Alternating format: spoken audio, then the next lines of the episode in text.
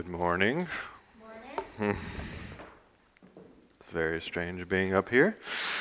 Um, first off, happy Mother's Day to everyone here and out there. A few of us here. um, Will mentioned it last week, but um, we are for Mother's Day doing uh, donations for the pregnancy center here in town. Um, so you can uh, donate. Yes, thank you, Anna. Um, you can uh, give a donation to the pregnancy center in honor of a mother in your life, uh, and we've got envelopes up here for you to do that uh, after the service. Um, yeah, Will's not here this week. It's me. Uh, and for anyone listening to the podcast, the me is Jake. Um, uh, I'm one of the elders here at uh, TGP West. Um, if you don't know who I am, you might know me as Emmett knows me, which is the tall man. Um, so, um, yeah, so this week we're going to continue uh, talking about Hebrews, uh, continue going through that. This has been a really cool experience. This is my first time preaching. Um, and the experience of getting to prepare and dive into the Word, I knew that God had called me to eventually do this one day. Um, I didn't think He was going to do it when I had a seven week old and was running on a few hours of sleep. Um, but life's funny that way. So uh, we'll see how this goes. Um, uh, in getting prepared and talking to Will about this, he said, Nobody's ever going to complain about a short sermon. So this might be a short one, uh, but I think everyone's going to be okay with that. Um, so, in getting prepared for this, I, you know, started writing stuff down and was kind of thinking about, um, you know, where where God wanted me to take it. Um, and the title I ended up landing on was "Death Defeated." Um, death is not typically a fun thing for us to talk about. Um, you know, not to immediately lower the mood here, um, but you know, death is kind of it's the big one. You know, it's it's the end. It's the worst thing that we can think of. Um, you know, there Maddie watches this show, and maybe some of you do too, called This Is Us. I don't watch. I have not seen it, um, but apparently there is a character on there who struggles with anxiety and he and his wife do this exercise whenever he is kind of stressing out. Uh, they say, what's, what's the worst thing? What's the worst thing that could happen? And then they kind of talk through, you know, what's the worst thing that could happen? And thinking about that, for us, uh, we can kind of, I think it always ends at, well, you could die. Um, you know, I, some of you know this, uh, about half of you in here are in my life group, um, I have pretty bad anxiety. And I've worked on it for a lot of years. Um, and so that idea is very uh, common to me the getting stuck on, okay, what's the worst thing? And as someone with anxiety, I can definitely tell you, you can get to death in just a couple of steps. Um, it does not take very long to get there.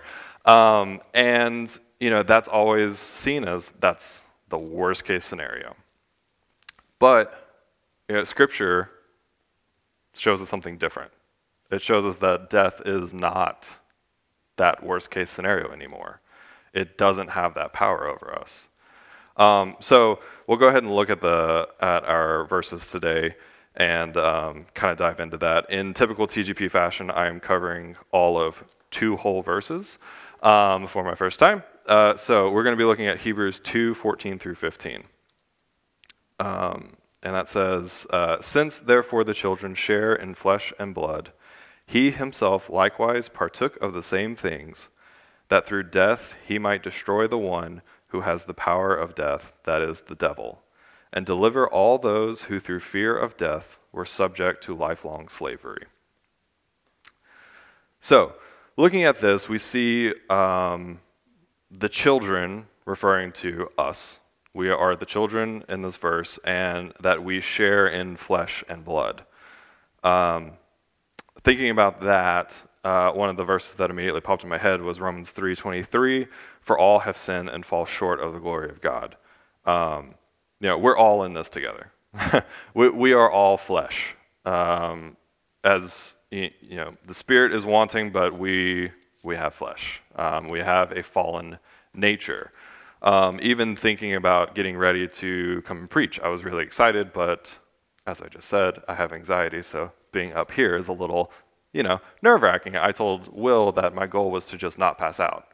And he said, Well, even if you pass out, all you have to do is just get up and finish the sermon. So, uh, again, worst case scenario, get right through it.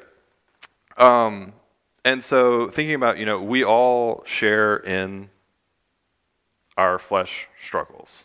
Um, we are in broken bodies that don't always work the way that we want them to, and sometimes this world does not end up playing out the way that it was meant to.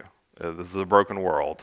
Um, and Satan is extremely good at highlighting our fragility. He wants us to remember our broken bodies. He wants us to remember that we are flesh and sinful creatures. Um, if anyone's read Screwtape Letters, you know, there's a million examples throughout that book about uh, you know, demons wanting to remind people of the small things. Um, you know, if if Satan can make us get caught up on our little mistakes that we make throughout the day, then we're not looking at God. Um, even when we make a mistake and we feel convicted about it, we can then even get caught up in that conviction. Uh, and then we're still not spending time with God. We're still dwelling on the mistake. Um, and so, thinking about that Christ likewise partook of the same things. Um, this broken, fragile life that we have, Christ joined us in that. He chose to take this. um, you know, we, we think about heaven as the ultimate goal. You know, one day we'll be beyond this fallen nature and we'll be in heaven. Imagine having heaven and saying, I'm going to give that up to go take this on. Uh, imagine the worst things you have experienced in your life and someone choosing to experience those. Um, and we only have that assurance of heaven because Christ did that. And, you know, in thinking through this Christ joining us, uh, you know, idea, we've kind of talked about this at TGP before, but it's very easy sometimes to think of Christ as just a character from a story that was written a long time ago. And, you know, well, Christ doesn't understand what I'm going through now. You know, my, my friend got a new iPhone and I'm jealous of it. You Christ doesn't understand iPhones. Okay, well, any modern example that you can think of can be reduced down to a shared human experience. So it doesn't matter what the thing is, because it might have been back then that someone got a new donkey that was like the best donkey you could get. It was the Donkey Pro. And, you know, they were really jealous of it. And, you know, Christ completely understands the human experience. He, he didn't partially come down. He could have. He could have not even come down and done this, but he fully came down because we made a mistake. Humans gave away our freedom to Satan. And because we had a fallen nature, the only way was for Christ to die for us as fully man. And that's what he did. And in doing so, we see that Christ destroyed death. Um, in reading this, one of the commentaries um, says that uh, in this verse, the word destroy literally means render powerless. Um, and, you know, when I think about the phrase Christ destroyed death, that is a very powerful, moving idea. And I think that sometimes we hear that. You know, I would say of all the biblical stories, Christ's dying is probably the one we hear the most. And because we hear it so much, it's very easy for that to be kind of desensitized. Um, and for us to just kind of take it for granted. You know, uh, oh yeah, Christ died and, and saved us, so we're good. But to really think about that, to think about death, death has no power over us anymore. Satan cannot use death against us. His greatest tool, he can't use against us anymore. Um, Spurgeon had a quote um, in regards to this passage um, that says, The devil is still alive, but his power in this world has received its death blow. Jesus Christ has trodden on the old serpent's head, and to the Christian, in the matter of death, the devil is completely destroyed. For he that believes in Christ shall never die. Death seemed to be all black and evil, like Satan himself, something into which he had put his most venomous sting. But now, to believers in Jesus, death is a messenger from our Father in heaven calling us home to him, not a black angel striking terror to our hearts, but one who is coming to bid us fly away to realms of light and love. the difference between wielding death and conquering death is very different. We see in Scripture that Satan's consistent error is assuming that he is equal with God. It's what led to his fall, and it's what led to his ultimate destruction, is that he kept assuming he could be equal. But we see throughout Scripture time and time again that God has no equal. You know, I think it's a very common thing that I've heard sometimes it's, you know, God versus Satan. But there is no God versus anyone. It's God. And, and that's it. There, there is no one else you can pit him against. Um, and we see that in the scripture that Satan, using his greatest power, was rendered fully powerless by Christ's sacrifice. And Christ did this in order to have a full relationship with us, to have complete access to us. We see in Romans 14, 7 through 9, it says, For none of us lives to himself, and none of us dies to himself. For if we live, we live to the Lord, and if we die, we die to the Lord. So then, whether we live or whether we die, we are the Lord's. For to this end Christ died and lived again, that he might be Lord both of the dead and of the living. He is not just our God while we're alive, He is our God while we're alive and after we have died. He completely opened all of existence to be able to reach us. And in doing that, in dying, in sacrificing himself, we see in the last verse, um, deliver all those who, through fear of death, were subject to lifelong slavery. And, uh, some translations uh, don't say slavery, but they instead say bondage. Um, so, my next point is that Christ removed our bondage. Um, Aristotle has a really good, succinct uh, definition of bondage, which is the living not as one chooses. Um, and that really hit me because we see in the garden that what Satan was offering man was, you know, you'll be equal with God. And in reality, what was happening was we were giving over our freedom. And we have given that over and instead have taken on bondage. Uh, and that is our natural inclination is to live in bondage. But instead of putting us down, instead of shaming us, Christ said, Nope, it's okay. I'm going to fix this, and I'm going to take this on, and has removed our bondages. And because of that, we now have the ability to choose a relationship with God.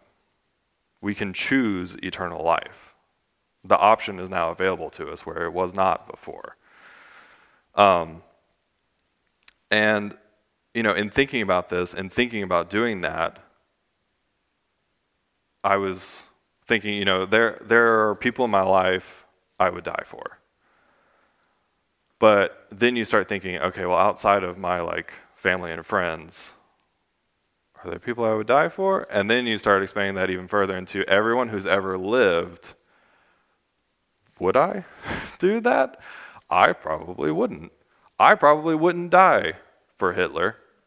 Um, you know, personally, there are a lot of people that I probably wouldn't do that for, but Christ chose to suffer and die to give everyone who has ever lived and will ever live the option to experience a relationship with him. Not and knowing that there would be many who would turn it away, who would pass up the gift. Imagine putting a ton of effort into the best gift you could possibly give someone, knowing that they wouldn't take it. Sacrificing, working hard, putting all your money into it, knowing they aren't going to do it. That is something. That, that is not what we can relate to. That, that is a level of love that is beyond what we are possibly able to contain. And we see it here in these verses. And so, knowing that Christ has died and set us free, you know, and, and knowing how Satan works, I think it's very common that we still continue to live as if we are still in that bondage. You know, I think it's very good for us to stop and ask ourselves, are we still living like we're in bondage? Are we still living like nothing has changed? Or are we aware of this relationship that we have with Christ, of our adoption into his family? uh, the, this phrase popped in my head when I was um, preparing this week, just thinking about who we are uh, in our relationship with Christ, um, is that we are immortal beings adopted by the creator of existence who reigns over life and death. That's heavy. That, that's a lot more than what Satan wants me to think of myself as, which is the guy who sometimes puts his pants on backwards in the morning. That's very different. And, you know, we have to be careful to not let this world blind us to our actual inheritance, to who we really are. It, it's so easy to get caught up in the small things, in our mistakes, and not realize who our Father is and the power that He actually wields. And so, knowing that we are no longer in bondage, knowing that we have been set free by this, I think the next logical question is what do, what do we do? What do you do now that you're no longer in bondage? Um, and we see this in 1 Corinthians 15 56 through 58. It says, The sting of death is sin, and the power of sin is the law. But thanks be to God who gives us the victory through our Lord Jesus Christ. Therefore, my beloved brothers, be steadfast, immovable, always abounding in the work of the Lord, knowing that in the Lord your labor is not in vain. So, the very simple question to what do we do now that we're not in bondage is His work. We, we just follow God. And the huge difference is our work is no longer in vain. Everything that we did before, everything that we do for ourselves, is vanity. Um, it will ultimately go away. Uh, but now, suddenly, we have the opportunity to join in a work that is not vain and that we can be steadfast and, in, and immovable in. Those are not things we can ever do on our own. We can kind of trick ourselves into feeling that way, um, but it's not very long before a small speed bump in life makes it very clear that we are not steadfast and we are not immovable outside of Christ. And so, thinking about his work, that just goes back to TGP. It's what we do and it's what we talked about, which is lead people to know God. It's as simple as that. You know, that's really all we're doing. And we do that by knowing God. The more that we know God, the easier it is to show other people God. Because in studying this and seeing this and thinking through everything Christ did for us, you know, someone who left paradise, who suffered and died and destroyed death, all to have a relationship with me, is someone I want to tell other people about. When we really get that and we feel that, and we understand what he actually did, and that it's already done. Uh, this is not something that's coming, it's already been done. That's a very easy progression to, yeah, I want to talk about this. this is someone that I easily want to tell people about. You know, to know God is to want to share God. And that's ultimately where it comes down to. You know, if we are abiding and we're spending time getting to know God, then that's it. That if you don't have that urge, even to spend time with God, I talk. I say this often in life group. If you don't even want to pray, you can pray for a desire to want to pray. there is nothing that is off limits that you can't ask for from God. Um, and so if you want that urge to feel that about God, to want to pass that along, you can just ask Him for it. He will very gladly. Everything He has done has been to reach us. This is not an imposition to Him. this is exactly what He wants, is to have a relationship with us. So, thinking about that, just thinking about abiding uh, and that that's where our energy should be is just focusing on him and, and getting to know him more. All right well let's go ahead and pray and uh, wrap it on up. Dear lord thank you for this church um, and just thank you for being a god who pursues us um, who is willing to go through anything uh, in order to reach us and who has removed any obstacles that might be in our way. Um, and that you are just constantly open, constantly available for us. I just pray that we take advantage of that, that we take you up on your offer, um, that we choose the relationship with you that you've made available to us. Uh, and I just pray that we continue to seek you and look for your movement throughout this week. In your name, amen.